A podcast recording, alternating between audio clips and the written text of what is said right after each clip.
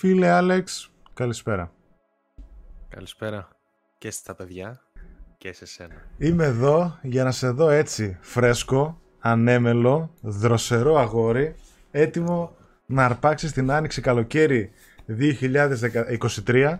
13 κοντά 280 κιλά η βία. Δεν το ξανακάνω ποτέ. Ε, να πω, θέλω να πω στην αρχή να ευχαριστώ στα παιδιά που μου έστειλαν αρκετή να μου ευχηθούν περαστικά. Που είδαν ότι τόσο κάτι έκανα μια μικροεπέμβαση κτλ. Γι' αυτό ξερίσχα κιόλας γιατί λέω δεν θα με δει κανένας μέσα στο σπίτι, αλλά ξέχασα ότι ο Ζήσης θα με βγάλει για, θα με βγάλει για εκπομπή. Οπότε τώρα την πάτησα. Ε, αυτό είναι ευχαριστώ σε όλους όσους με ευχήθηκαν. Ε, εντάξει, αυτό τίποτα και προχωράμε κανονικά. Κάναμε ένα διάλειμμα και μια ανάσα. Πήρες μια ανάσα, εντάξει, κάτι θα έπαιξες, φαντάζομαι, το οποίο μπορεί να το μάθουμε Παρασκευή πρωί-πρωί. Ίσως. Ε, ίσως ναι, ποιος ξέρει, κανείς δεν ξέρει.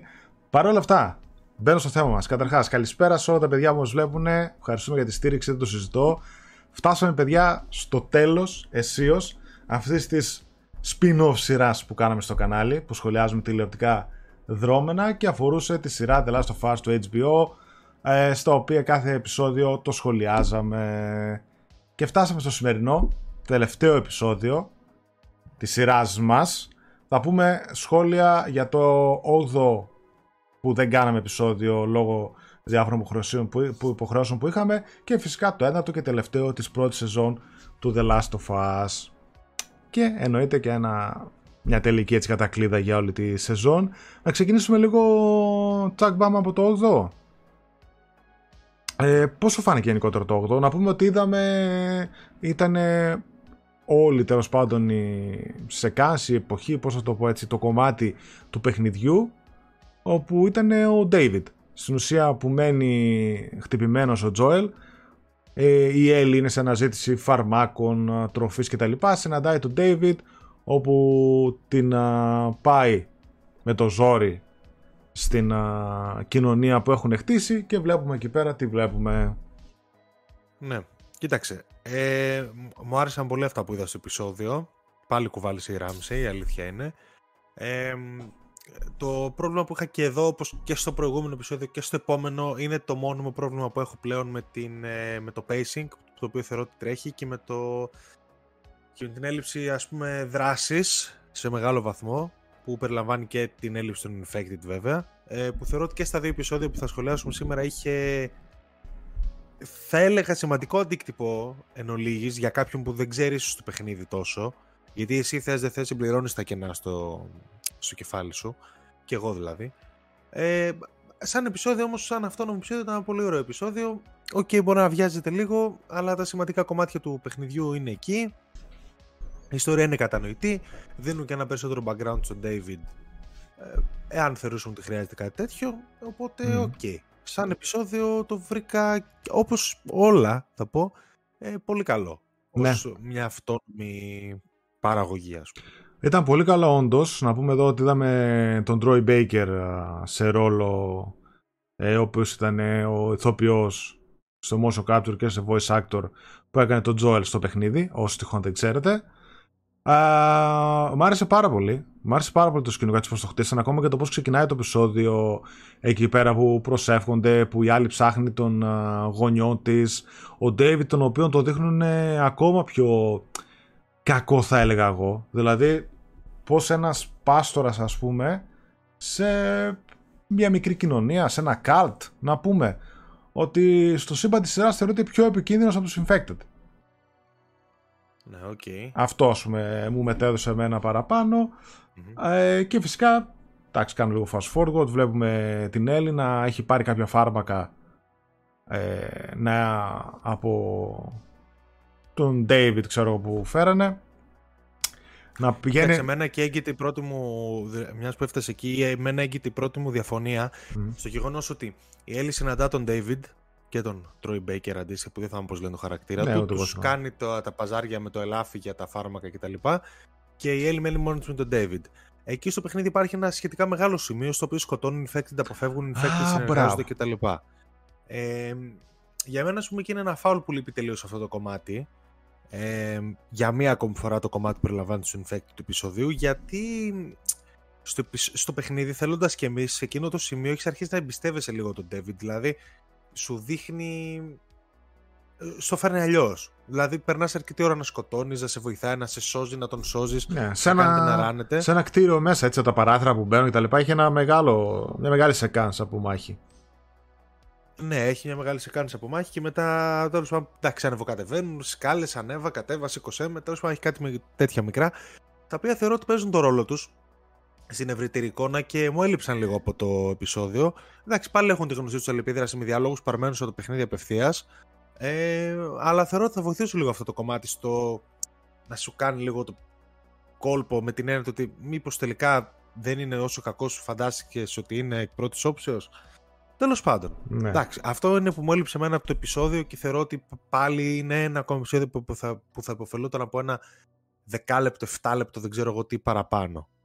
Παρ' όλα αυτά, ok, okay, εντάξει, όταν επιστρέφει ο, ο Τρόι Μπέικερ πρακτικά και δίνουν τα φάρμακα στην Έλλη, αυτή φεύγει η κακή, κακή κακός γυρνάει στον Τζόελ να τον περιθάλψει. Του χτυπάει δυο, δυο health packs κατευθείαν στην, στην, στην κοιλιά εδώ πέρα, ξέρω εγώ. Τακ, ανασταίνεται ο άλλος έτσι, κατευθείαν, εκεί που ήταν σε κώμα. Του χτυπάει δυο health packs όντως, ακριβώς. Αλλά ok, okay, προφανώς την ε, ακολουθούν οι άλλοι, την βρίσκουν, την ψάχνουν γιατί έχουν ακούσει ότι ξέρουν ότι ο Τζόελ βασικά είναι ένας τύπος που κυκλοφορεί μαζί με ένα μικρό κοριτσάκι σκότωσε κάτι δικούς τους, ε, που είναι από το προηγούμενο επεισόδιο. Οπότε και θέλουν να τον σκοτώσουν και να εκδικηθούν προφανώς για αυτούς mm. που χάθηκαν και παίρνουν την Έλλη από πίσω, βρίσκουν εκεί το σημείο. Η Έλλη κάνει το κλασικό, παίρνει το άλογο για να τους αποφύγει και να τους τραβήξει μακριά από τον Τζόελ. Η Έλλη πέφτει κάτω, Τέλος πάντων, τα πολλά την πιάνουν και την πάνε στο. στην κοινότητά τους, στον καταβλισμό τους, ας πούμε, στην ναι. οποία όντως ο David λειτουργεί ως ε, πνευματικός καθοδηγητής, δεν ξέρω εγώ τι, και το έχει κάνει λίγο σαν καλτ, όντως, γιατί δεν θέλει και πολύ. Δηλαδή, σε τέτοιες εποχές είναι πολύ εύκολο. Ναι, ναι, ναι, πολύ εύκολο. Ένας πιο έξυπνος να πάρει και τους άλλους. Στην οποία κοινωνία έχουμε δει ότι τους λείπει πολύ το φαγητό, ότι έχουν οι γυναίκες, παιδιά, το οποίο παίζει ρόλο στη σειρά, δηλαδή καλά κάνουν και το δείχνουν. Ε, για τους παιχνίδι δεν το βλέπεις. Βλέπεις κάτι αγριάνθρωπου να σε κυνηγάνε. Στη σειρά βλέπεις ότι υπάρχει μια κοινωνία που πεινάει. Ε, Τέλος πάντων. Ε, κοιτάξτε, μετά στο, στη σειρά έχουμε το. Ε, πολύ ωραία σκηνή που έλυνε πίσω τα κάγκελα. Πολύ ωραία σκηνή αυτή, μπράβο, ναι. Που έλυνε πίσω τα κάγκελα και ουσιαστικά αποκαλύπτει ο, αποκαλύπτεται ότι η κοινότητα αυτή έχει γίνει μια κοινότητα κανίβαλων χωρίς καλά-καλά να το καταλάβουν. Δηλαδή, από ό,τι κατάλαβα κιόλας ο κόσμος δεν ξέρει τι τρώει ώρε-ώρε. Δεν ξέρει. Αφού είπε ο Ντέβιτ ότι το ξέρει αυτός και λίγη δική του. Ναι, δεν ξέρει τι τρώει ώρε-ώρε, ότι τρώει ανθρώπινα μέλη και τα σχετικά. Τον ε... πατέρα της, το άλλο κορτσάκι, τον πατέρα της έτρωγε, ξέρω εγώ. Που ναι, δεν το θάψανε που λέγανε στην αρχή. Βγήκαν κάτι ε... εκεί, τέλεια. Έχει ωραία σκηνικά. Δηλαδή, ακόμα και αυτό έτσι πως το περάσανε, παρόλο που το έχω δει και σε άλλες ταινίες κτλ. Το περάσανε ωραία. Δηλαδή, φάνηκε έτσι ένα evil. Δηλαδή, ε, ένας. Όχι, πώς το πω έτσι. Ένας κακός ιονό όλο τόσο έτσι να περιπλανιέται πάνω αυτή την κοινότητα φαινόταν σε όλη τη διάρκεια του επεισοδίου. Και ειδικά με ναι, τον David. Η σειρά προσπαθεί να κάνει ξεκάθαρο ότι είναι και από ανάγκη. Δηλαδή δεν το κάνουν επειδή γουστάρουν, δεν γουστάρουν ναι, αυτά ναι, ναι. ανθρώπους. Είναι σε φάση που πρέπει, πρέπει να ζήσουμε, παιδιά. Δεν γίνεται. Θα ναι. πεθάνουμε εδώ πέρα. Ε, είναι και το ότι δεν το ξέρουν. Γι' αυτό καμιά φορά όταν τρώνε, όταν παραπονιούνται, βλέπεις τον Baker με τον ε, David που ανταλλάσσουν ματιές. Δηλαδή αυτοί που ξέρουν, ας πούμε, είναι κάπως. Ή το φαγητό όταν πηγαίνει άλλο στα κομμάτια στη, στο μάγερα και λέει τι είναι αυτό, είναι κυνήγι, ξέρω εγώ. Είναι βίσον αστεία, λέει κάτι τέτοιο. Ναι, ναι, ναι. ναι. μ' άρεσε πάρα πολύ ο χαρακτήρας του David έτσι πως το δείχνουν. Βέβαια το δείχνει και ξε, ξεκάθαρα θεωρώ, δεν ξέρω αν κάποιοι τυχόν δεν το καταλάβανε. Και στο παιχνίδι το ότι ήταν και ένας Predator στην ουσία. Γιατί αναφέρει βέβαια όταν συνομιλάνε στην αρχή με την Έλλη, λέει ότι και εγώ στην προηγούμενη ζωή μου δάσκαλος. Οπότε φαντάζομαι ήταν μέσα σε παιδάκια ένας παιδεραστής έτσι, ένας Predator. Οπότε έχει να κάνει με παιδιά και λέει ότι εγώ είχα ορμές, είχα μέσα μου βία και τέτοια. Και πλέον μετά το χαμό που έγινε, έγινα πάστορας. Και μετά βλέπουμε ότι σιγά σιγά το βγάζει γιατί όταν συνομιλεί με την Έλια πίσω από τα κάγκελα, της δείχνει πάνε τη ακουμπήσεις στο χέρι, της λέει ότι μαζί μου θα είμαστε καλό ζευγάρι. Προσπαθεί να την προσιλητήσει, αλλά. Ναι, ναι. Όχι μόνο την προσήλωση. Ναι, ναι, ναι, θέλω να σου πω, αλλά με τέτοια λογική. Και όλο ότι, ότι την ψιλοκάνει και κέφι σε φάση έλα εδώ και θα, θα περάσουμε καλά. Και έχει ναι, αυτή, ναι, ναι. αυτή τη λογική. Και στην αρχή, Έλλη, εντάξει, είναι, αυτό είναι παραμένω το παιχνίδι ένα προς ένα που φαίνεται να ανταποκρίνει και πιάνει στα τα χέρια και αυτή και μετά του, τους σπάει το δάχτυλο πάνω στα κάγκελα. ε, εντάξει, Ναι, ναι. Φοβερή σκηνή και καταπληκτική η Ράμψη και εδώ, ο Έλλη. Και μάλιστα αυτό το επεισόδιο είναι μια Έλλη του Part 2 πρακτικά. Δηλαδή, Ε, ναι, ναι, ναι, έχει μεταμορφωθεί. βλέπουμε πώς η Ράμψη μπορεί να κάνει τη μετάβαση σε Μπράβο. savage, σε άγρια σκηνικά. Μπράβο, μπράβο, ναι, ναι. Ε, εντάξει, πάνε να τη σκοτώσουν προφανώς. Λέει είμαι infected, κλασικό, κοιτάνε εδώ την πληγή. Τους κάνει distract, σκοτώνει τον έναν, φεύγει. Σκοτώνει τον Τζόελ πρακτικά, έτσι, τον Troy Baker. σκοτώνει Σωστά. τον Troy Baker. Ε, βε- Και- Ξέρεις τι, πριν α, βιαστείς, να πω ότι έχουμε μια πάρα πολύ ωραία σεκάνς όταν ψάχνουν τον Τζόελ στα σπίτια μέσα και αυτός ξυπνά. Τώρα να πεις από εκεί που ήταν σε, Α, νο- σε- νόμ- νόμιζα ότι είναι ακριβώς μετά γι' αυτό. όχι, από, εκεί που ήταν, από εκεί που ήταν σε κώμα ξαφνικά έχει γίνει ετοιμοπόλεμος αλλά ok, video game logic είναι αυτό. Και Αυτό σε, είναι ξεκάθαρα video game logic. Είναι σε φάση παιδιά έτσι έγινε στο παιχνίδι, έτσι πρέπει να γίνει και εδώ. Δεν έχουμε Ναι. επιλογή. Δεν μπορούμε να κάνουμε γέφυρα να τον αφήσουμε 20 μέρες ξάπλα. Δεν γίνεται. και δείχνει πως κατευθείαν μπαίνει στο πνεύμα του κυνηγού, κρύβεται, σκοτώνει και πως μετά δείχνει με βαναυσότητα να τραυματίζει και να προσπαθεί εκεί πέρα τους αποσπάσεις πληροφορίες από αυτούς που μείναν πίσω, έτσι. Που καρφώνει το μαχαίρι στο γόνατο, τους βασανίζει, τους πονάει, δείξε μου που είναι στο χάρτη, αν δεν μου δείξει το ίδιο, όπως το έχουμε δει και σε προηγούμενα επεισόδια, έτσι. Που πιάσανε, αν δεν μου δείξει ο ίδιο ο άλλος, είσαι κτλ. Ε, το σκοτώνει με το που λέει την αλήθεια, ξέρω εγώ, και ο άλλος πάει να το πει όχι, μη, μη κτλ. Δεν με νοιάζει, μπαμ, Δεν πειράζει, τον, πι- τον πίστεψα. ναι, τον πίστεψα μπαμ στο κεφάλι. Μιλάμε απίστευτη βανασότητα με το που είδε ότι ε, Ε, κινδυνεύει η Έλλη και α, που είναι. Αυτή είναι μια σκηνή και αυτή είναι μια σκηνή. Εγώ που τα αναφέρω κάθε φορά είναι ίδια με το παιχνίδι. Δηλαδή, Μμμ. όσες σκηνές είδαμε εδώ πέρα σε αυτό το επεισόδιο, κατά 95% και στο επόμενο έτσι γίνεται. Κατά 95% είναι παρμένε από το παιχνίδι που εντάξει, δείχνει και πόσο καλό είναι και το πρωτογενές υλικό έτσι που δεν χρειάζεται Προφανώς. παρεμβάσεις ε, στα περισσότερα σημεία. Εντάξει, φοβερή, φοβερή σκηνή και αυτή με τον Τζόελ, οκ. Πολύ βάναυσο. δείχνει πλέον ότι ε, έχει ξεφύγει. λίγο είναι σε φα- Όχι έχει ξεφύγει, βρίσκει τον παλιό του αυτό πρακτικά. Αφήνει λίγο στην άκρη αυτά τα συναισθηματικά που είχε Ναι. σε διάφορα επεισόδια με την Έλλη και τα σχετικά. Οκ. Ε, εντάξει, μετά νομίζω φτάνουμε στη σκηνή στο εστιατόριο, έτσι δεν είναι; Στο εστιατόριο, ναι. Και αυτή η εμβληματική σκηνή από το παιχνίδι. Καλά, και αυτή είναι και από τα αγαπημένα μου. Όταν, ο- να σου πω, ε, τολμώ να σου πω ότι όταν το πρωτοέπαιζε αυτό το σημείο φοβόμουν. Δηλαδή με έπιανε, έπιανε η ψυχούλα μου. Δεν, δεν ήμουν άνετος καθόλου. Τα, εντάξει, τώρα που έχεις μάθει και ξέρεις, OK, το παίζει πολύ πιο άνετα. Όπου ο Ντέιβιτ κυνηγάει την Έλλη μέσα στο εστιατόριο. Αυτή βάζει μια φωτιά άθελά τη ή και όχι άθελά τη. Ε, Αναλόγως προς το τι δει κανένας. Και ουσιαστικά εντάξει, κυνηγούνται λίγο με στο εστιατόριο. Μέχρι που εδώ Εντάξει, είναι λίγο μικρότερο, μικρότερο στο επεισόδιο προφανώς το, το σημείο. Δεν έχει και νόημα να είναι κάτι παραπάνω. Που τη χτυπάει, τη ρίχνει κάτω. Πάει, βασικά το επιτύχει πρώτη αυτή, τη χτυπάει, τη ρίχνει κάτω. Εντάξει, είναι και άντρας προφανώς μεγαλύτερος ενήλικος. Και πάει να της κάνει κακό. Εδώ πάει ξεκάθαρα να τη βιάσει. Ναι. Δηλαδή στη, στο παιχνίδι αφήνει εδώ. Λες, καλά πήγε όντως. Δηλαδή εδώ πάει και ξεκουμπώνει το παντελόνι ξεκάθαρα. Δηλαδή μιλάμε για τέτοιο σημείο. Ναι, Εντάξει, λέει, καλή νύχτα. λέει Ναι, κιόλας ναι. ότι δεν το ξέρεις, λέει για μένα, πώς το λέει, μεγαλύτερη ευχαρίστηση. Ότι εμένα αυτό που μου αρέσει είναι όταν ε, παλεύει η άλλη, ξέρω εγώ, όταν αντιστέκεται η Αντιστέκεται, άλλη. ναι. Δεν στην Ε, ουσία- κλασ- Κλασικό αυτό θέμα, Ναι, έτσι, ναι, το, ναι. το Predators. Και ξέ, Ναι, εγώ ναι, ξέρεις το- τι πρόσεξα. Ότι όταν του πετάει η Έλλη, τι του πετάει εκεί πέρα και παίρνει τη φωτιά, αυτός κοντοστέκεται, γυρνάει, κοιτάει τη φωτιά, κοιτάει την άλλη να φεύγει και δηλαδή προτιμάει να πάει να κυνηγήσει την Έλλη να μην τη χάσει για χύψη λόγο, Ε, ναι, βέβαια. ενώ βλέπει ξεκάθαρο ότι θα μπορούσε ας πούμε, να σβήσει τη φωτιά και η άλλη. Δηλαδή προτιμάει αυτό, ακόμα και το να πάνε να τη βιάσει όταν ο άλλος ο κόσμο γύρω σου καίγεται, που πάει να πει ότι τι ψυχολογία του κυνηγού είχε, ρε παιδί μου, έτσι, του Όχι, Predator. Μα, μα είναι ψυχάκια, δεν είναι, είναι δεδομένο και αναπτύσσεται αυτό στη σειρά αρκετά. Δηλαδή, εντάξει, ο άνθρωπος δεν αφήνει περιθώρια αμφισβήτησης. Γι' αυτό λέω ότι ίσως λειτουργούσε λίγο η συνεργασία τους ενδιάμεση μέχρι εκείνο το σημείο. Τέλος πάντων, Και γίνεται οκ. η επίθεση. και, η- και η Έλλη τον πιάνει, ουσιαστικά το καταφέρνει, παίρνει τη- το, το ματσέτ και τον, ε, το ρίχνει κάτω και του αλλάζει τον αδόξαστο. ε, κα- Φοβερή και εδώ η Ράμσεϊ θα πω, θα το λέω κάθε Πολύ φορά ωραία που- σκηνή αυτή. Πολύ δυνατή η Εντάξει. Ράμψη.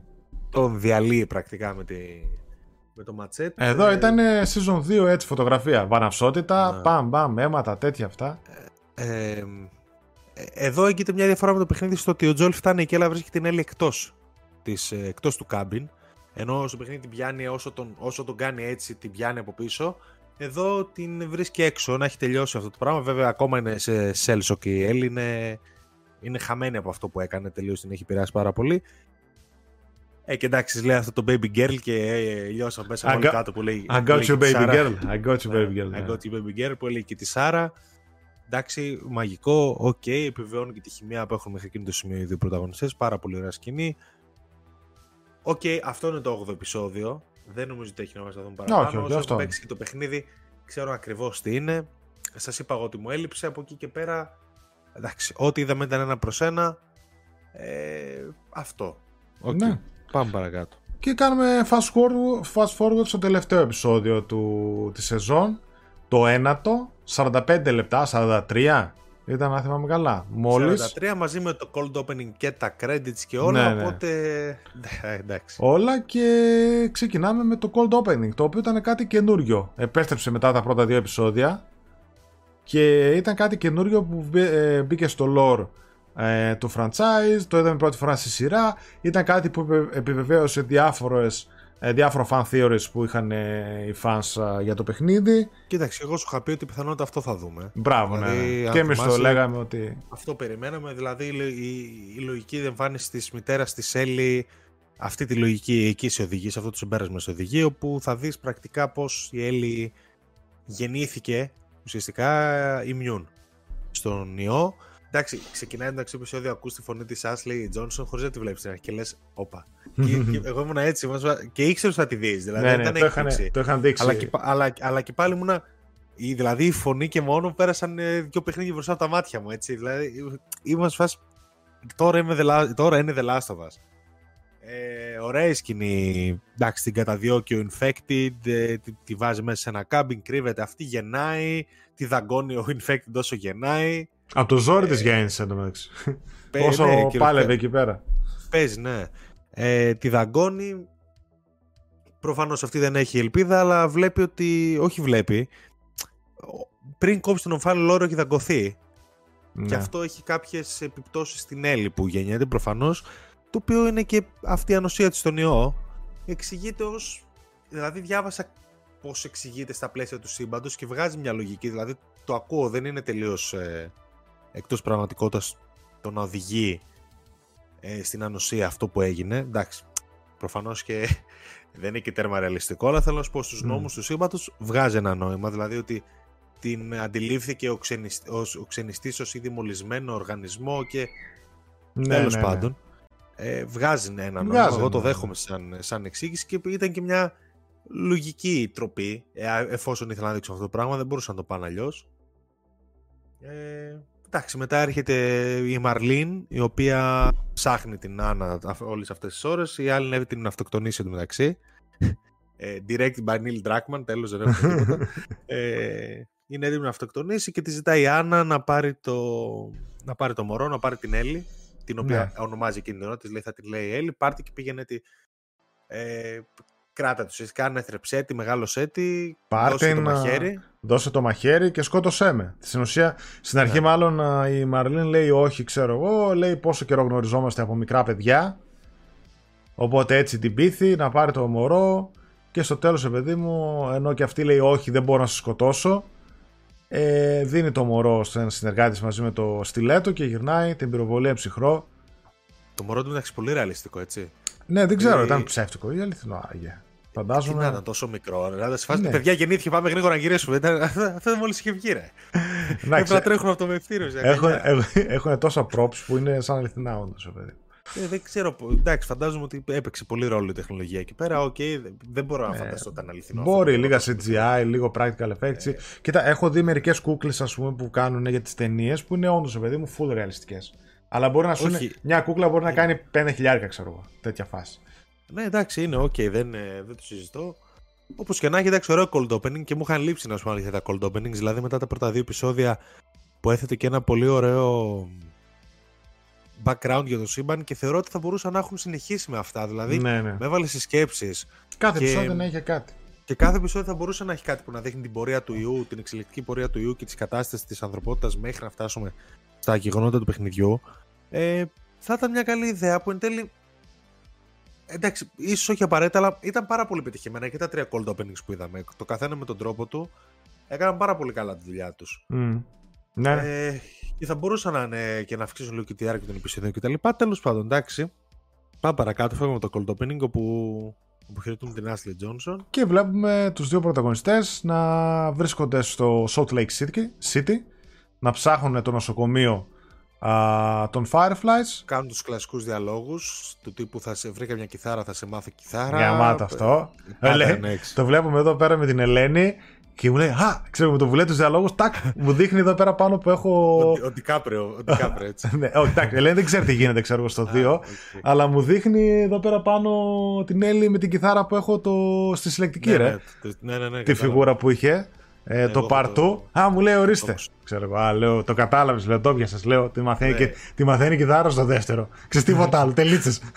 Αυτά τέλος. ναι, ναι. το παιδί είναι ένα happy story που ναι. παίζουν κιθάρα και. Ναι, λέω, τη μαθαίνει κιθάρα στο τέλος, κάνουν tour και η αγάπη ενώνει το σύμπαν, ξέρω εγώ. Και να όλοι. καλά. We are the... θα το πούμε. We are the θα world. το πούμε στο τέλος γι' αυτό. γιατί έχει πλάκα η όλη η κατάσταση. Ναι. Τέλος πάντων, λένε, τους δια... κάνουν τους κλασικούς διαλόγους με την κιθάρα και τα λοιπά. Η Έλλη έχει δει κάνει ένα space out, είναι λίγο στον κόσμο της, κανένα δυο φορέ. Ναι, όντως, γιατί τη λέει σε πολύ, ηρέμη πολύ τέτοια άλλη φορές. Ενώ ο Τζόελ προσπαθεί έτσι να σπάσει Α, λίγο τον ναι, πάγο. Τι μιλάει, την uh, πειράζει. Στην αρχή λένε που θα πάμε, λέει αυτή θα πάμε στο τάδε κτίριο, θα ανεβούμε στην ταράτσα. Λέει αυτός όχι, λέει. Θα ανοίξουμε κρυκτικά το δρόμο, ξέρω. Και λέει αυτή σοβαρά. Ε, όχι, ξέρω εγώ, το είπα για πλάκα. θα πάρουμε αυτό το κτίριο και θα ανεβούμε πάνω να κοιτάμε. Και μετά ε, μ' άρεσε πάρα πολύ που έχει διάλογο βγαλμένο από το. Όχι απλά παιχνίδι, από το video game logic του στυλ Α, μια τρύπα έχει μια σκάλα πάνω. Θα σε, θα σε σπρώξω να ανέβεις να μου τη ρίξεις, ξέρω εγώ, που σε κάνω στο παιχνίδι. Και Μα είναι ακριβώς το ναι, ίδιο ναι. με το παιχνίδι αυτό με τη σκάλα που ρίχνει η Έλλη τη σκάλα και σε φάση ώρα και φεύγει. Και ναι, ναι. Joel, κάτι έγινε εδώ και την κυνηγάει. Ε, και εντάξει, μετά, okay, Καμηλοπάρδαλης, καλή νύχτα παπατζή, καταπληκτική σκηνή. Ωραία σκηνή. Πολύ ωραία υλοποιημένη και εδώ. Αλη, αληθινή Καμιλοπάρδαλη. Αληθινή Καμιλοπάρδαλη, ναι. Αν ψάξετε και δείτε, υπάρχουν βιντεάκια που την ταΐζουν στην πραγματικότητα. Και δηλαδή... γύρω-γύρω τα υπόλοιπα όλα CGI, όλα πράσινα. Και στη μέση ένα κεφάλι Καμιλοπάρδαλης, κανονικό πραγματικό, ξέρω ναι. Εκεί πέρα είχαν. Ε, ε, πολύ ωραία. ωραία. Πάρα πολύ ωραία σκηνή. Γελάει και όλα η Έλλη. Ναι, ναι. Μπέλα δηλαδή προκειμένου. Γελάει περισσότερο από ό,τι στο παιχνίδι. Την κοιτάει και ο Τζόελ σε μια φάση. Ε, Τέλος πάντων, έχει αρχίσει να έχει αυτός τις ενστάσεις του, σημαντικές ενστάσεις, τις οποίες και εκφράζει μετά από λίγο όταν συνεχίζουν και ανεβαίνουν στην ταράτσα και βλέπουν τις καμιλοπαρδάλε από μακριά, το κοπάδι. Ε, όπου ξέρεις, τι λέει ότι δεν χρειάζεται να το κάνεις. Ε, δεν χρειάζεται, άμα δεν θες να, να το κάνεις αυτό, να φτάσουμε εκεί. Και του λέει, Έλλη, και τι κάναμε τόσο δρόμο, ξέρω εγώ, τι ήρθαμε μέχρι εδώ, σε τέτοια λογική. Τι, τι με τυραννάς Αυτό. Λέει το εμβληματικό, it, it can't be for nothing. Έτσι. Can't be for nothing, ναι. Ότι όλα αυτά που περάσαμε δεν μπορεί να είναι για το τίποτα. Θα πάμε, λέει, θα τους βρούμε. Πολύ σημαντικό αυτό. Θα τους βρούμε και μετά μπορούμε να συνεχίσουμε τη ζωή που θες. Να πάμε σε ράντζο με πρόβατα, να πάμε στο φεγγάρι, να κάνουμε τι έλεγε εκεί πέρα διάφορα. Πολύ σημαντικό όλο αυτό. Αρ, αρκεί να γίνει πρώτο αυτό. Βέβαια, ο Τζόλι ήδη έχει τεράστιες. Δηλαδή την κοιτάει και είναι σε φάση μήπως δεν υπάρχει λόγος να. Δεν θέλει, ρε παιδί μου, να τη βάλεις σε αυτή τη διαδικασία. Πλέον είναι ξεκάθαρο. Εν τω μεταξύ, ένα ωραίο. Όχι easter egg ακριβώς. Είναι. Δεν ξέρω πώς το δεις καθόλου στο Twitter που γράφει Beth κάτι. Που είναι και καλά μια πινακίδα για το ένα στάδιο, το στάδιο. το στάδιο. Που το έχει βάλει ένας του παιχνιδιού ως tribute στη γυναίκα του ουσιαστικά. Έχει το όνομα της γυναίκας του και το έχουν πάρει και το έχουν μεταφέρει και σειρά και λέει, δεν το περίμενα λέει να το πάρουν και να το φέρουν σειρά και έγινε κατά τύχη. Ναι, ναι, ναι. Τύπου κανένας δεν ήξερε. Είχε το ότι... όνομα Beth κάτι, δεν θυμάμαι το επίθετο, Field, Field ναι, που ήταν της γυναίκας του που έχει πεθάνει. Νομίζω είχε πεθάνει τότε η γυναίκα του και το βάλανε. Αν θυμάμαι καλά, έτσι έλεγε ότι είχε late wife, ας πούμε. Και το είχε βάλει σαν easter και το πήραν ακριβώς και το βάλε και το έτσι. Δηλαδή, πόσο ένα προς ένα αναπαράσταση κάνανε ε, και, στο, και στη σειρά από το παιχνίδι. Ε, πολύ εμβληματική σκηνή αυτή, γενικότερα στα video games και στο παιχνίδι ειδικότερα, αυτή με τις καμιλοπαρδάλεις, το διάλογο που έχουν ο Τζόελ με την Έλλη, το πώς κοιτιούνται, όλο αυτό που λέει it can't be for nothing, γιατί και αυτό έχει πάτημα στο διάλογο που γίνεται παραπέρα. Και φυσικά μετά προχωρώντας βλέπουμε ένα sky flashbang. Πριν γίνει αυτό, Α. φτάνουν στην, είναι στη ζώνη της, στην εγκαταλειμμένη ζώνη Α, ναι, ναι, ναι. εκεί με τις, με τις σκηνές και με αυτά που κάνουν κουβέντα και εκεί ουσιαστικά ο Τζόλο αποκαλύπτει και κάτι που δεν ξέραμε. Μπράβο. Δεν ναι. Καλά που το θυμήθηκες. Ναι, ναι. ναι, ότι η σφαίρα εδώ που του λέει ότι άλλος είχε αστοχήσει, που τους είχε πει πολλά επεισόδια πριν από το τρίτο επεισόδιο, νομίζω. Ε, της λέει ο άλλος που αστόχησε ήμουν εγώ. Πήγε να αυτοκτονήσει, ας πούμε. Ναι. Ε, μετά τη Σάρα λέει τίποτα δεν έχει νόημα και ήθελα να αυτοκτονήσω. Και τελευταία στιγμή ουσιαστικά ναι, έκανα, φλιν... άλλαξε. έκανα flinch λέει, δηλαδή τέλος πάντων τρόμαξα, πετάχτηκα ξέρω εγώ και Ναι, έκανα αυτό με την και εκπυρσοκρότηση και γλίτωσα. τη γλίτωσα. Δεν, λέει, δεν φοβόμουν να λέει το θάνατο πλέον, δεν είχα κάτι να χάσω ουσιαστικά. Της αποκαλύπτει αυτό το πράγμα. Και η Έλλη το αποκαλύπτει. Σε εκείνο το σημείο το αποκαλύπτει στο τέλος για τη Ράιλι. Δεν Όχι, σε θυμάμαι. εκεί- νομίζω σε εκείνο Σε- ότι ο πρώτος άνθρωπος που σκότωσα όταν με είχες ρωτήσει, ξέρω εγώ. Μου λέει, είχε ρωτήσει ναι. ποιος ήταν ο πρώτος άνθρωπος που σκότωσα και ουσιαστικά του λέει γιατί ήταν με τη Ράιλι στο εμπορικό, που εμείς το είδαμε στο επεισόδιο 7 και ότι αυτή έκανε turn πρώτη ενώ η Έλλη ουσιαστικά δεν, έκανε ποτέ, δεν έγινε ποτέ infected και αναγκάστηκε προφανώς να τη σκοτώσει και, ήταν, και επιβεβαιώνει αυτό που λέγαμε και εδώ και το επεισόδιο ότι είναι το πρώτο της kill, έτσι. Ότι ουσιαστικά Ναι. ήταν ο πρώτος άνθρωπος που αναγκάστηκε να σκοτώσει. Ε, πολύ ωραία προσθήκη αυτή και δίνει. Γενικά τώρα έχουμε δει διάφορες προσθήκες στο πώς χειρίστηκαν περισσότερο το χαρακτήρα του Τζόελ σε αυτή τη σεζόν. Δηλαδή, βάλανε μέσα πράγματα, θέλανε ξεκάθαρα να δείξουν πώς άλλαξε σαν άνθρωπος, τις πράξεις του ένα τ' άλλο. Και αυτό μου άρεσε πολύ. Το ότι προσθέσανε το ότι αφού είχα χάσει τον κόσμο μου όταν πέθανε η Σάρα, ήθελα και εγώ να τελειώσω και προσπάθησα να φτάσω σα- στο χειρότερο σημείο που μπορεί να φτάσει ένας άνθρωπος να αυτοκτονήσει, να δώσει την ίδια του ζωή για το τίποτα. Ε, μα, και κάνει, καταρχάς σπάει εκεί πέρα στο διάλογο ο Τζόελ.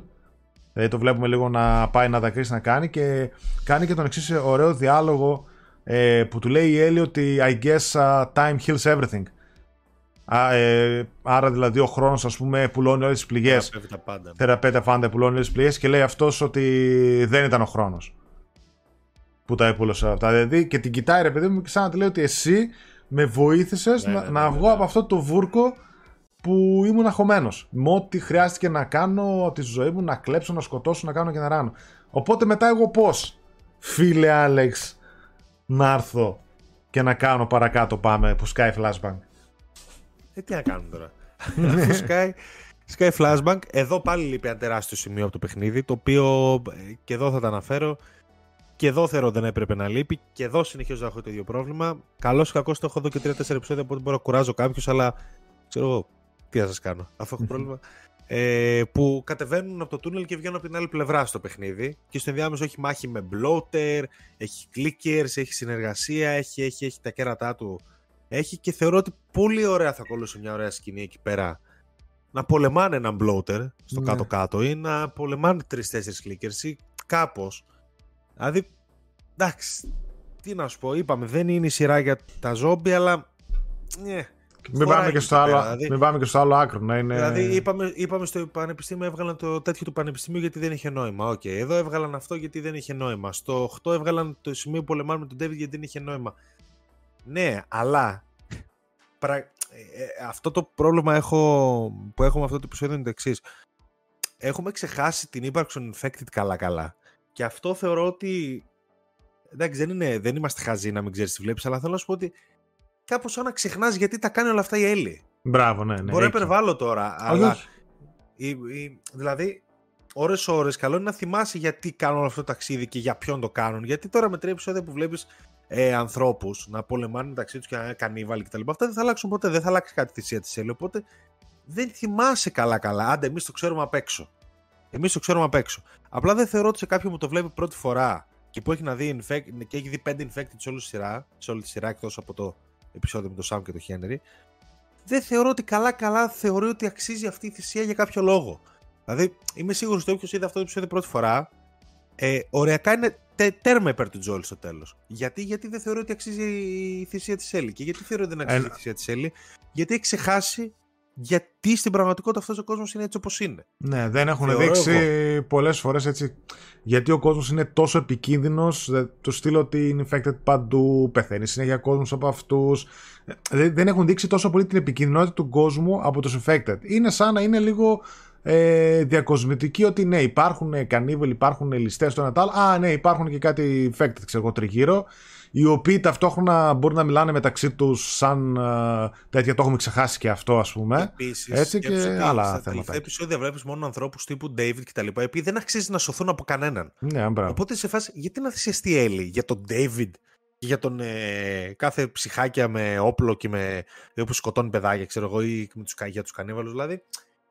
Κάπως σαν να μην θυμάσαι μέχρι εκείνο το σημείο, εάν δεν ξέρεις το παιχνίδι απ' έξω και ανακατοτά, γιατί η Έλλη πρέπει να μπει στη διαδικασία να θυσιαστεί εν τέλει, το οποίο θα το πούμε τώρα, για το, για το τίποτα. Ναι. πρακτικά θεωρώ, δηλαδή εγώ θεωρώ ότι η έλλειψη των infected και σε αυτό το επεισόδιο και σε όλα αυτά τα τελευταία επεισόδια και όχι μόνο των infected, γενικότερα μια καλή εικόνα του κόσμου έξω από τις κοινότητες και έξω από τα quarantine zones κτλ. Θεωρώ ότι το βλάπτει ε, στην ευρύτερη εικόνα. Αυτή είναι η δικιά μου θεώρηση και η δικιά μου εικόνα. Εμένα εντάξει δεν με πετάει απ' έξω γιατί τα, τα ξέρω έτσι. 40 φορές το έχω παίξει. Αλλά δεν ξέρω για να είναι οφερμένο. Ναι. Αν έχει οποιοδήποτε νόημα σε αυτό το σημείο να θυσιαστεί η Έλλη. Τέλος πάντων. Ε, εντάξει, τους πιάνουν οι Fireflies, τους πηγαίνουν στο νοσοκομείο, εμφανίζεται εκεί η Μαρλίν, το, Τζο- ο Τζόελ ξυπνάει από το, Το χτύπημα, ναι. από το χτύπημα, ναι, το, εκείνη η Μαρλίν, που είναι η Έλλη, την ετοιμάζει για χειρουργείο, δεν μπορείς να τη δεις. Και ουσιαστικά το αποκαλύπτει αυτό που ξέρουν για το παιχνίδι, ότι εντάξει, και ο ίδιος καταλαβαίνει γιατί ο ιός αναπτύσσεται στο Μίκητα, ή ο Μίκητας αναπτύσσεται στο, στον εγκέφαλο, που θα πρέπει να ανοίξουν, να τη ανοίξουν τον εγκέφαλο ουσιαστικά για να πάρουν το δείγμα που θέλουν για να μπορέσουν μετά να δημιουργήσουν τα αντίστοιχα κύτταρα και να. Ναι, φτάσουν είπε στη κάτι θεραπεία. αντιδραστήρια, τι αντιδραστήρες, κάτι θα, Ναι, ναι, ναι. θα πάρουμε, θα τα πολλαπλασιάσουμε και θα κάνουμε είπε εμβόλιο. κάτι επιστημονικά εκεί. Και εντάξει, ο Τζόλ καταλαβαίνει ότι θα σκοτώσουν την Έλλη ουσιαστικά για να γίνει αυτό το πράγμα. Η Μαρλίν τον διώχνει με δύο Fireflies. Ο Τζόελ, μα τι έκπληξη, σκοτώνει τους δύο Fireflies που τον κάνουν escort έξω από το κτίριο και παίρνει το όπλο και ανεβαίνει πάνω. Πώς το είδες Και το, εκεί επίσης- το όλο το, τη σεκάνς που καθαρίζει το κτίριο; Μ' άρεσε. Απλά θα προτιμούσα και αυτό να είναι περισσότερο από ένα εκτεταμένο μοντάζ. Δηλαδή, ε, είναι πολύ μεγάλο το σημείο του παιχνιδιού και έχει πολύ ωραία σκηνικά και κάπως θα το ήθελα και αυτό λίγο μεγαλύτερο. Τώρα θα μου πείτε πάλι μεγαλύτερο. Πάλι. Γιατί είναι πολύ ωραία σκηνοθετημένη η δράση στο, στο επεισόδιο, δεν αντιλέγω. Αλλά θα μπορούσε θεωρώ να τραβήξει λίγο ακόμα. Δηλαδή να, να, να γίνει λίγο ακόμα Συν... πανικός, να, σκ- να σκοτώσει. Δηλαδή στο, στο παιχνίδι ανεβαίνουμε κανένα 20 λεπτό ρόφους, ξέρω εγώ. Για, δηλαδή, για να Ναι, φτάσει στο ενώ αυτό τέτοιο, ήταν έτσι. ε, 10 δευτερόλεπτα καθαρίζω το Δεν κτίριο. λέω, δεν λέω θα σκοτώσει 80 άτομα, γιατί Ναι. αυτό δεν είναι και ρεαλιστικό με τον τρόπο που μας το έχει δώσει σειρά. Ε, α- αλλά οκ, ήταν, το- ήταν ωραία η δράση και απλά ήθελα παραπάνω από Ωραίο, αυτό το ωραίο. ωραίο το μοντάζ ε, και αρκετά βάναυσο θα πω εγώ. Δηλαδή και από Ω, τους ναι. πυροβολεί και σε όλους πηγαίνει κοντά και τους αποτελειώνει. Δεν αφήνει κανέναν Ο- πίσω. Ο άλλος, είναι, ο άλλος αφήνει το όπλο κάτω και ο Τζόρα απλά τον πυροβολεί σε φάση Ναι, που ναι. καλά, έλα, τελειώνει. Δεν, δηλαδή δεν έχει- είναι σε φάση που μην με σκοτώσει, δεν κάνω τίποτα. Όχι, έλα, καλή. Ναι. Και φτάνει στη ε, παιδιατρική χειρουργική όπου μας δείχνει έναν ε, εμβληματικό διάδρομο ειδικότερα για το Part 2 ένας διάδρομος που πηγαίνει προς την πόρτα όπου ανοίγει βλέπουμε εκεί πέρα να την ετοιμάζουν ε, να λένε τα δικά τους οι γιατροί και ξαφνικά αυτός λέει ξυπνήστε την, λύστε την ξέρω εγώ θα την πάρω τρομάζουν όλοι οι άλλοι ο, αρπάζει ο χειρούργος εκεί πέρα το, Ο χειρούργος, σας κάνουμε δεν ξέρουμε ποιος είναι. αυτός, ο, ο, ο έτσι ξέρω εγώ. Ο χειρούργος αρπάζει έναν, έναν ιστέρι και του λέει τι του λέει όχι. Και μιλάμε, δεν ξέρω στο παιχνίδι πώς είναι, δεν το θυμάμαι, αλλά ο Joel είναι στη φάση του στυλ. Τι μας θες και Παιχνίδι εσύ. είσαι εσύ ο Joel, ρε, ό,τι θες εσύ κάνεις. Ε, ναι, οκ, δεν κάνω θες εσύ. Ό,τι σε λέει το παιχνίδι θα κάνεις, τέλος πάντων. Ναι, εννοώ, το, το σκοτώνεις με ποιον τρόπο θες. Ναι, α, εγώ αυτό που ήθελα να σου πω είναι ότι ο Joel στην ε, σειρά ήταν σε φάση του στυλ. Πω, τι θες και εσύ τώρα, μπαμ. Σηκώνει το δέ- σε τέτοια φάση, ε, το σκότωσε έτσι. Με κουράζεις πολύ. Ναι, ναι, ότι στείλει να πηγαίνουμε τώρα. Τι θες και εσύ, μπαμ, ξέρω εγώ, πας στο κάτω. Λέει τις ε, νοσοκόμες γυρίστε, ξέρω εγώ, πλάτη. Οι οποίες νοσοκόμες αξίζει το θεωρώ να, Να πούμε ότι πούμε. μία νοσοκόμα είναι η Laura Bailey, η οποία είναι η ηθοποιός που. δ- η voice actress της Abby ουσιαστικά, ρε παιδί μου, είναι η Abby, η Laura Bailey και ένα πολύ ωραίο κάμεο Μμμ. που μας οδηγεί στο Part 2. Εντάξει, ανέβασε μια φωτογραφία, είναι, την είδηση είναι τέλεια, που είναι έτσι. Ναι, και ναι, είναι ναι. από τους χειρούργους και είναι αυτή. Εντάξει, πεθαίνω με κάτι τέτοια, πάρα πολύ ωραία. Μ' αρέσουν πάρα πολύ αυτά. Εντάξει, και μετά παίρνει την Έλλη ο Τζόελ και φεύγει. Προφανώς, χαίρομαι πολύ και βρίσκει τη Μαρλίν στο, στο πάρκινγκ, τον σταματάει. Ε, Και εκεί παίζει το κλασικό μοντάζ μεταξύ του, του Τζόελ να οδηγάει και της συζήτησής με τη Μαρλίν. Όπου πρακτικά αυτό που γίνεται είναι σκοτώνει τη Μαρλίν. Η Μαρλίν βέβαια του λέει το κλασικό του ότι και τι θα την πάρεις εκεί έξω κάποια στιγμή θα πεθάνει. Θα την, κατασκεί, θα την καταξυσκίσουν οι μολυσμένοι, ή θα την βρουν οι Raiders και θα την κάνουν δεν ξέρω εγώ τι. Οπότε τζάμπα το κάνεις όλο αυτό. Ναι, δεν πώς- έχεις νόημα. πόσο καιρό την προστατεύεις, ξέρω εγώ. Περιμένει να επιζήσει σε αυτόν τον κόσμο. Ε, εντάξει, ο Τζόλ δεν τον νοιάζει καθόλου. Την πυροβολεί κλασικά, τη σκοτώνει τελείως. Γιατί της λέει You come after here, θα, την, θα μας ακολουθήσεις ερχό όταν την ξαναβρεις. Ε, τη σκοτώνει, παίρνει την Έλλη, φεύγουν, ξυπνάει η Έλλη στο αυτοκίνητο.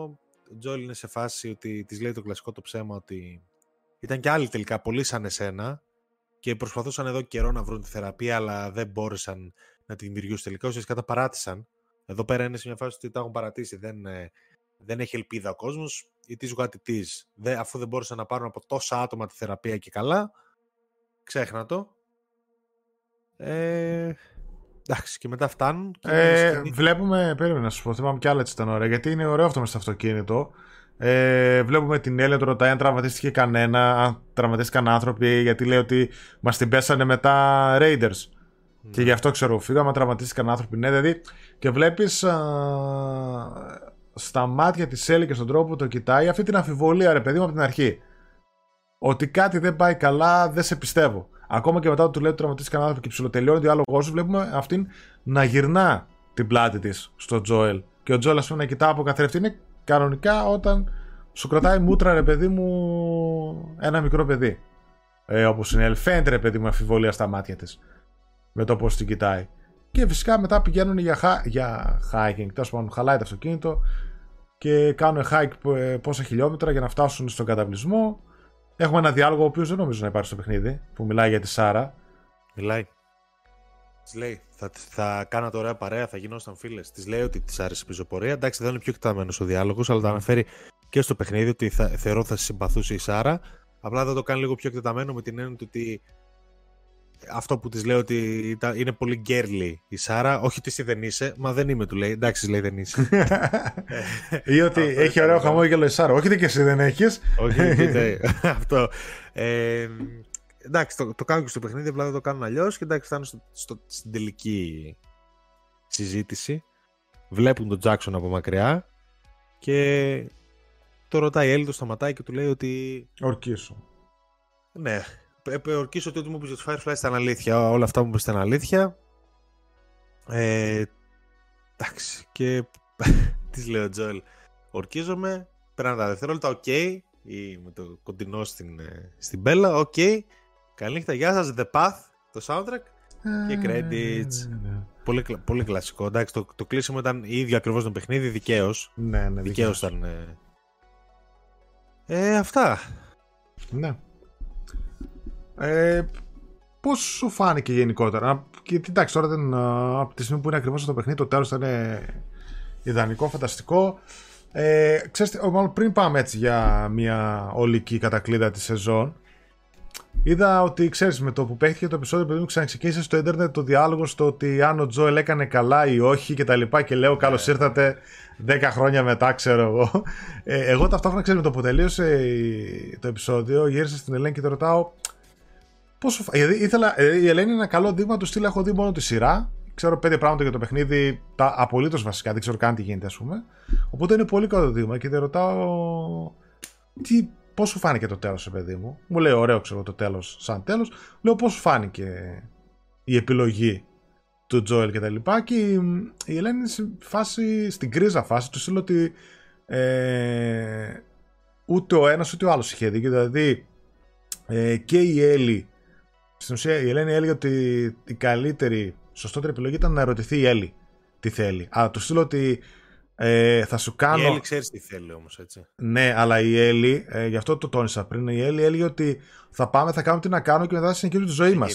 Ναι. ναι, δεν ξέρω. Ενώ θα έπρεπε, ας πούμε, το σωστότερο να είναι να πεις στην Έλλη ότι ξέρεις τι, θα σου κάνω μια επέμβαση κατά πάσα πιθανότητα να πεθάνεις ή θα πεθάνεις. Θες ή όχι. Ναι. Κοίταξε, σε αυτό το σημείο όντως η αλήθεια είναι ότι δεν ξέρεις και η Έλλη τι θα απαντούσε. Αυτό. δηλαδή. Στην part 2 αλλάζει το πράγμα που της λέει it would be, η, η ζωή μου θα άξιζε κάτι, του λέει στο Part 2. Ναι. It would be for something. Δεν θυμάμαι ακριβώς πώς το λέει αυτή τη στιγμή. Ότι, δηλαδή, ξέρεις ότι η έχει πάρει τις αποφάσεις. Εδώ πέρα, όντως, έγκυται αυτό το. Δεν το... Τι θα έλεγε η Έλλη, αν της έλεγε θα της σκοτώσει. Δεν το ξέρεις αυτό τον έτσι. Αλλιώς. Ναι, και εσύ να είσαι, αλλιώς θα απαντήσεις σε κάτι, σε ένα δίλημα που μπορεί να μην σου στοιχήσει τίποτα και άλλο σε κάτι που θα σου στοιχήσει τη ζωή. Και επίσης λέει ότι εντάξει, και ο Τζόελ, ρε παιδί μου, λέει και αυτό που έκανε ήταν πολύ overboard τους στυλ τους καθαρίζω όλους και φεύγω και κάνω και ράνω, παρόλο που στο μυαλό του ε, το έχει δικαιολογήσει όπως το έχει δικαιολογήσει. Το ότι στείλε εμένα ο κόσμος μου πήρε την κόρη μου, έτσι και εγώ από τον κόσμο που δεν το χρωστάω τίποτα θα πάρω τη σωτηρία του. πούμε, και για μένα ο κόσμος gaming... είναι μονάχα η, η Έλλη στην ουσία γι' αυτό.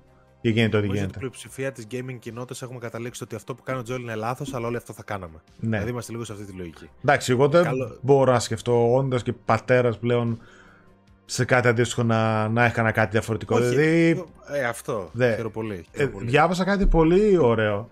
Το οποίο λέει ότι.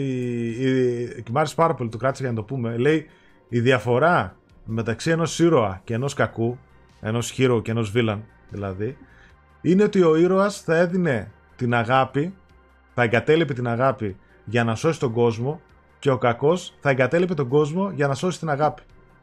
Πω, Πολύ νόημα χάρη και ναι, ωραίο όμως. Εντάξει, Ωραίο. ε, ε, εύστοχο. Δηλαδή, ε, Εύστοχο. πιάνει την ψυχολογία του Τζόελ, έτσι. Ο οποίος, παιδί μου, gave up the world to save uh, the law. Και οι περισσότεροι, Ο- πολύ πιθανότητα αυτό Ε, να αυτό κάνανε παίζει γιατί. ένα θέμα. Εγώ για το σκυλί μου θα έκανα αυτό Ναι, το πράγμα. Δεν το συζητάω. δηλαδή, είναι, είναι λογικό να δράσει έτσι. Άνθρωπος είσαι. Δεν, δεν, δεν είσαι ταινία να πεις ότι θα κάνω τόσο. Δηλαδή, είναι πολύ δύσκολο. Πολύ λίγοι αυτό που θα το κάνω αυτό. Ναι. Και μπράβο τους, αν υπάρχουν, αλλά ε, ρεαλιστικά τώρα, οκ. Ναι, ναι. Ο, Εντάξει, αυτό... δεν είμαστε εδώ για να συζητήσουμε πάλι αυτή την Ναι, ναι, ναι. επιλογή. Νομίζω το κάνουμε πάρα πολλά χρόνια. Καθένας έχει την άποψή του σίγουρα. Το, κα... το μόνο βέβαιο είναι στον κόσμο του The Last of Us, ο Joel είναι. Ψιλομπασταρδάκι. Ε, να, να, το πω, να το πω τέτοιο. Δηλαδή, οκ, καταδικάζει αλλά- την ανθρωπότητα για πάντα, αλλά Το έχουμε πει Να το ότι προσάψω. δεν μπορούσε να επιβιώσει και διαφορετικά, έτσι. Δηλαδή, άμα δεν ήταν τόσο σκληρός να έκανε ό,τι έκανε, γι' αυτό και λέμε ότι γενικότερο το σύμπαν του παιχνιδιού είναι γκρίζο και οι χαρακτήρες είναι γκρίζοι. Ότι σε ένα τέτοιο κόσμο, αν δεν είσαι σκληρός και δεν κάνεις κάποιες τέτοιες επιλογές, μάλλον Όχι, θα μα- βρεθείς η- στο μα πάτο επιλογές- της τροφικής αλυσίδας. η επιλογή του Joel δικαιολογείται πλήρως με βάση το πώς έχει φτάσει μέχρι εκεί αυτό που λες και εσύ. Δηλαδή, Και πώς το χτίσανε. Δηλαδή, μ' ναι, άρεσε τα κινητρά του τα βλέπεις, είναι λογικό. πως δηλαδή κάθε επεισόδιο χτίζανε το τέλος ε, λιθαράκι προς λιθαράκι. Ότι αυτή είναι η ψυχολογία του, ορίστε, πάτος, ξανά εδώ επιλογές, παρελθόν, το ένα τ' άλλο, οπότε το δέσει με την άλλη, όλα νομίζω ότι συγκλένε σε αυτό. Δηλαδή αν έκανε άλλη επιλογή θα ήταν τελείως κόντρα χαρακτήρα. Δεν θα έστεκε. Ε, Πο- Πόσο φάνηκε; Πάμε, ναι, ας πούμε μια κατακλείδα και επίσης μετά θέλω να πούμε κάτι για το μέλλον της σειράς. Μμ. Ένα λεπτό, αλλά ναι. Πώς μου φάνηκε; Κοίταξε να δεις, μου άρεσε πάρα πολύ η σειρά. Χαίρομαι που ξαναβίωσα αυτή την ιστορία. Μμμ. Το μόνιμο παράπονο από τη σειρά μου είναι αυτό που λέω: το ότι βιάζεται και το ότι σήκωνε κανένα δύο επεισόδια ακόμα και το ότι παραμέρισε τελείως τους infected και το βασικό λόγο που ο κόσμος είναι έτσι. Μμμ. Εντάξει, καλά έκανε και επικεντρώθηκε σε ανθρώπινες ιστορίες και τα λοιπά και τα λοιπά. Απλά θεωρώ ότι το πήγε στο άλλο άκρο. Το λέω εδώ και πολλά επεισόδια, οπότε δεν έχει να συνεχίσω να μένω εκεί. Ε, και απ' την άλλη, θεωρώ ότι παρότι έδωσε ένα μεγαλύτερο background στους χαρακτήρες, περισσότερους ακόμα και στον Τζόελ δηλαδή, θεωρώ ότι δείχνει και φαίνεται για μια ακόμη φορά το game πόσο σημαντική είναι η διαδραστικότητα του gaming και θεωρώ ότι εν τέλει η σειρά του Τζόελ και της Έλλη αναπτύσσεται πολύ καλύτερα στο παιχνίδι. Όχι πολύ καλύτερα, πολύ πιο σφαιρικά, πολύ πιο ολοκληρωμένα. Δηλαδή, Πιο εδώ οργανικά, πιο τέτοια. Πιο οργανικά, πιο οργανικά δηλαδή. Α, Παράδειγμα, στο τέλος που η Έλλη της πέφτει η σκάλα και τη ρίχνει πάνω στον Τζόλ και ο Τζόλ είναι στη φάση που πας. Στη σειρά απλά το βλέπεις να συμβαίνει. Στο παιχνίδι έχεις ανεβάσει 15 σκάλες μέχρι εκείνο το σημείο και ακολουθείς μία πεπατημένη. Ανεβάζω την Έλλη, πετάει σκάλα, ανεβαίνω. Και εδώ ξαφνικά βλέπεις την Έλλη να πετάει τη σκάλα και σε φάση γιατί πέταξε σκάλα. Και, δηλαδή, κατάλαβες, σου λέω, σου Ναι, κάνει ναι. αλλιώς αυτά τα πράγματα στο παιχνίδι. Τώρα σου δείχνει, ας πούμε, την Έλλη απόμακρη. Όταν στο παιχνίδι βλέπεις την Έλλη να είναι απόμακρη, αλλά κυριολεκτικά δηλαδή κοιτάς και τη βλέπεις να είναι αλλού. Να κοιτάει, να χαζεύει, να παίζει πεταλούδες, ξέρω εγώ, είναι άλλο πράγμα. Και αυτό, το, και αυτό δυστυχώς δεν μπορεί να το καταλάβει κάποιος που δεν παίζει.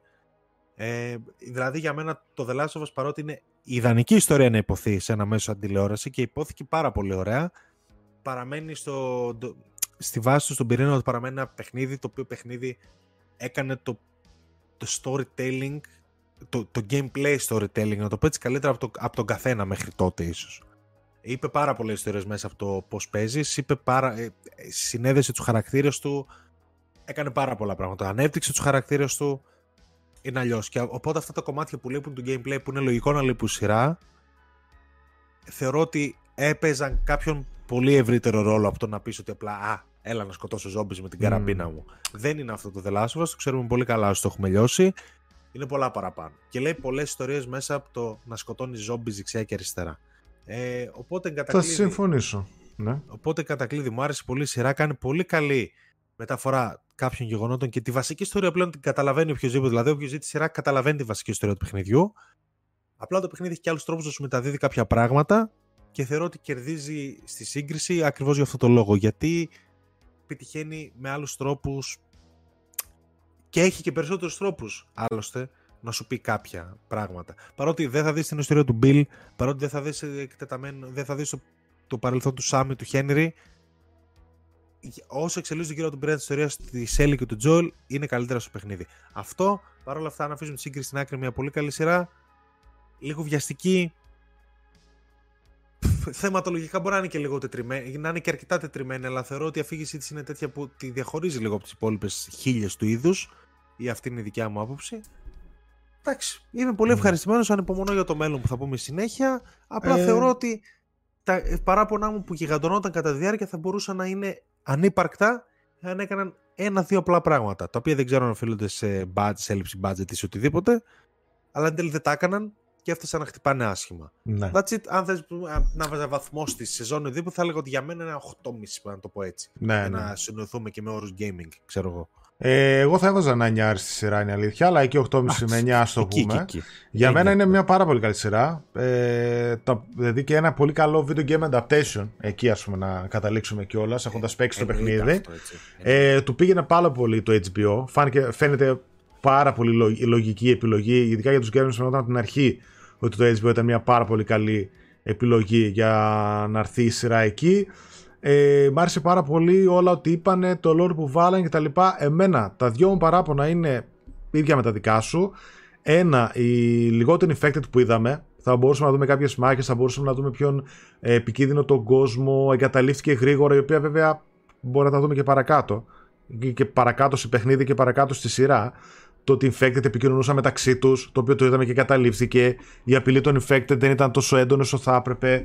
Και επίσης γενικότερα η σειρά θεωρώ ότι χωρούσε άνετα τρία επεισόδια ακόμα, δηλαδή να ήταν 12 επεισόδια της μίας ώρας, ε, γιατί όλη η σειρά είναι εξαιρετικά δοσμένη, εξαιρετικές σε καν όλα κτλ. Αλλά είναι σαν να βλέπεις ένα βίντεο με highlights.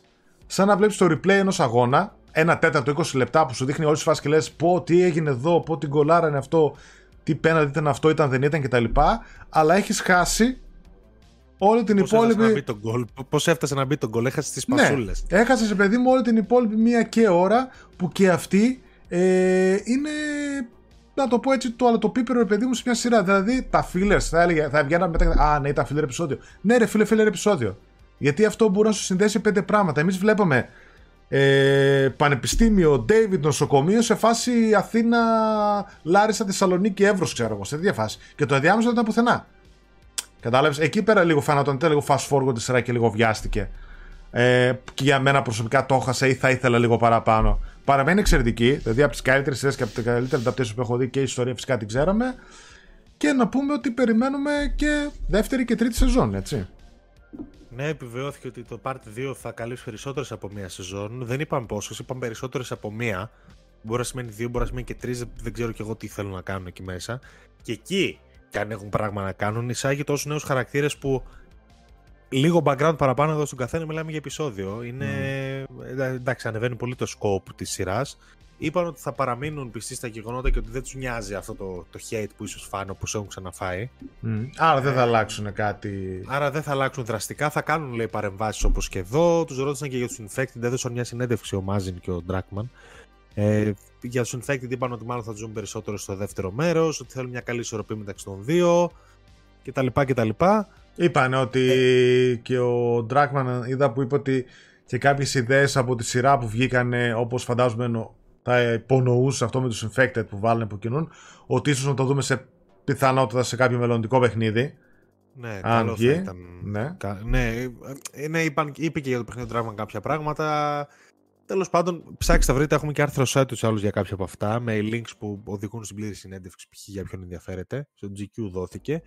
Από εκεί και πέρα, εντάξει, εγώ ανυπομονώ. Θέλω να δω το Part 2 και θέλω να το δω και όπως είναι. Δηλαδή, okay, αλλά από το Part 2, άντε από το Part 1 να κάνεις μια παραχώρηση. Το Part 2 δεν μπορεί να λείπει ούτε η δράση, ούτε η βία, ναι, ούτε ναι. infected, ούτε τίποτα. Το παιχνίδι σε 20 ώρες σε πιάνει σε στον τοίχο δεν έχει ήρεμες στιγμές. Έχει... Και επίσης έχει και αυτό πάρα πάρα πάρα πάρα πολύ περιβαλλοντικό storytelling.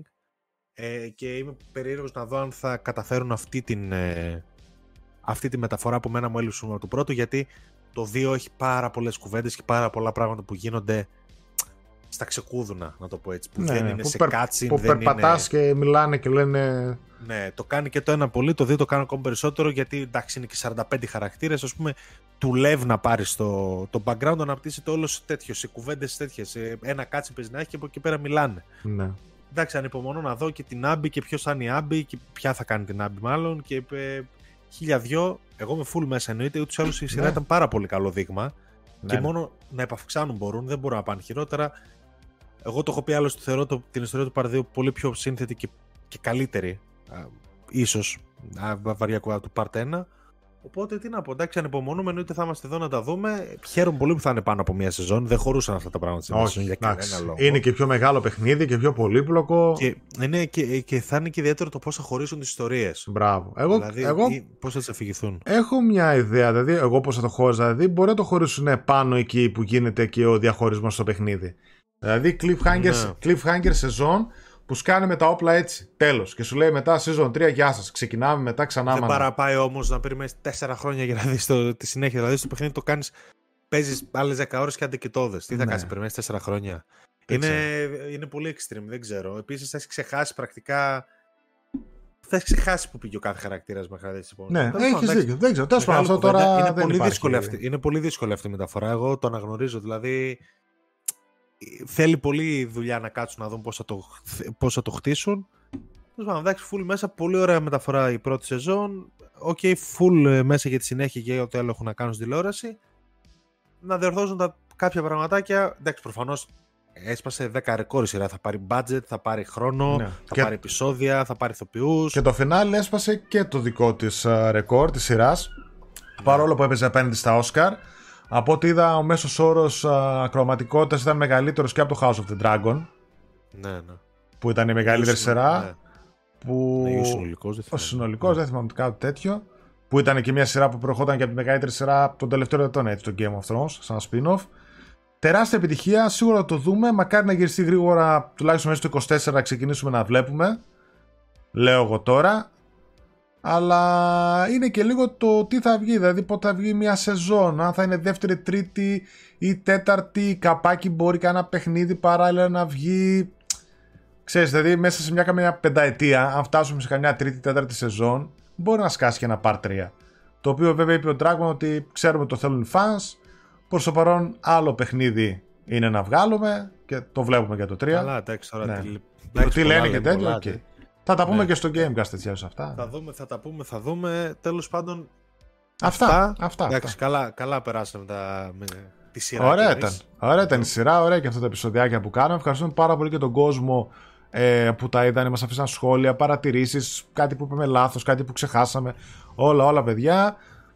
Αν προκύπτουν και άλλες ταινίες και σειρές έτσι από video games και ειδικά τη Sony που τώρα θα αρχίσει να κάνει πολλά, μπορεί να κάνουμε πάλι έτσι κάνα βιντεάκι ή άμα είναι κάτι ας πούμε που μπορεί να αξίζει σειρά, θα το δούμε, θα ψηλοασχολούμαστε, θα το έχουμε στο, στο νου μας για κάτι. Και Έχουμε αρκεί έτσι να είναι αλλιώς- τέτοιο επίπεδο ρε παιδί μου και να σηκώνει αυτή την κουβέντα. δηλαδή, ναι, αν είναι σκέψω ότι κάτι- έχουμε Horizon σειρά, έχουμε God of War σειρά, Ghost of Tsushima ταινία κτλ. Μπορεί ας πούμε και σε αυτά κάτι να κάνουμε, γεροί να είμαστε παιδιά και να το δούμε.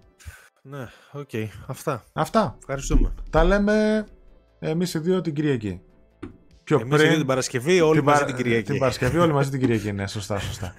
λοιπόν, Τα φιλάκια. λέμε. Τσάου, τσάου. Τσάου.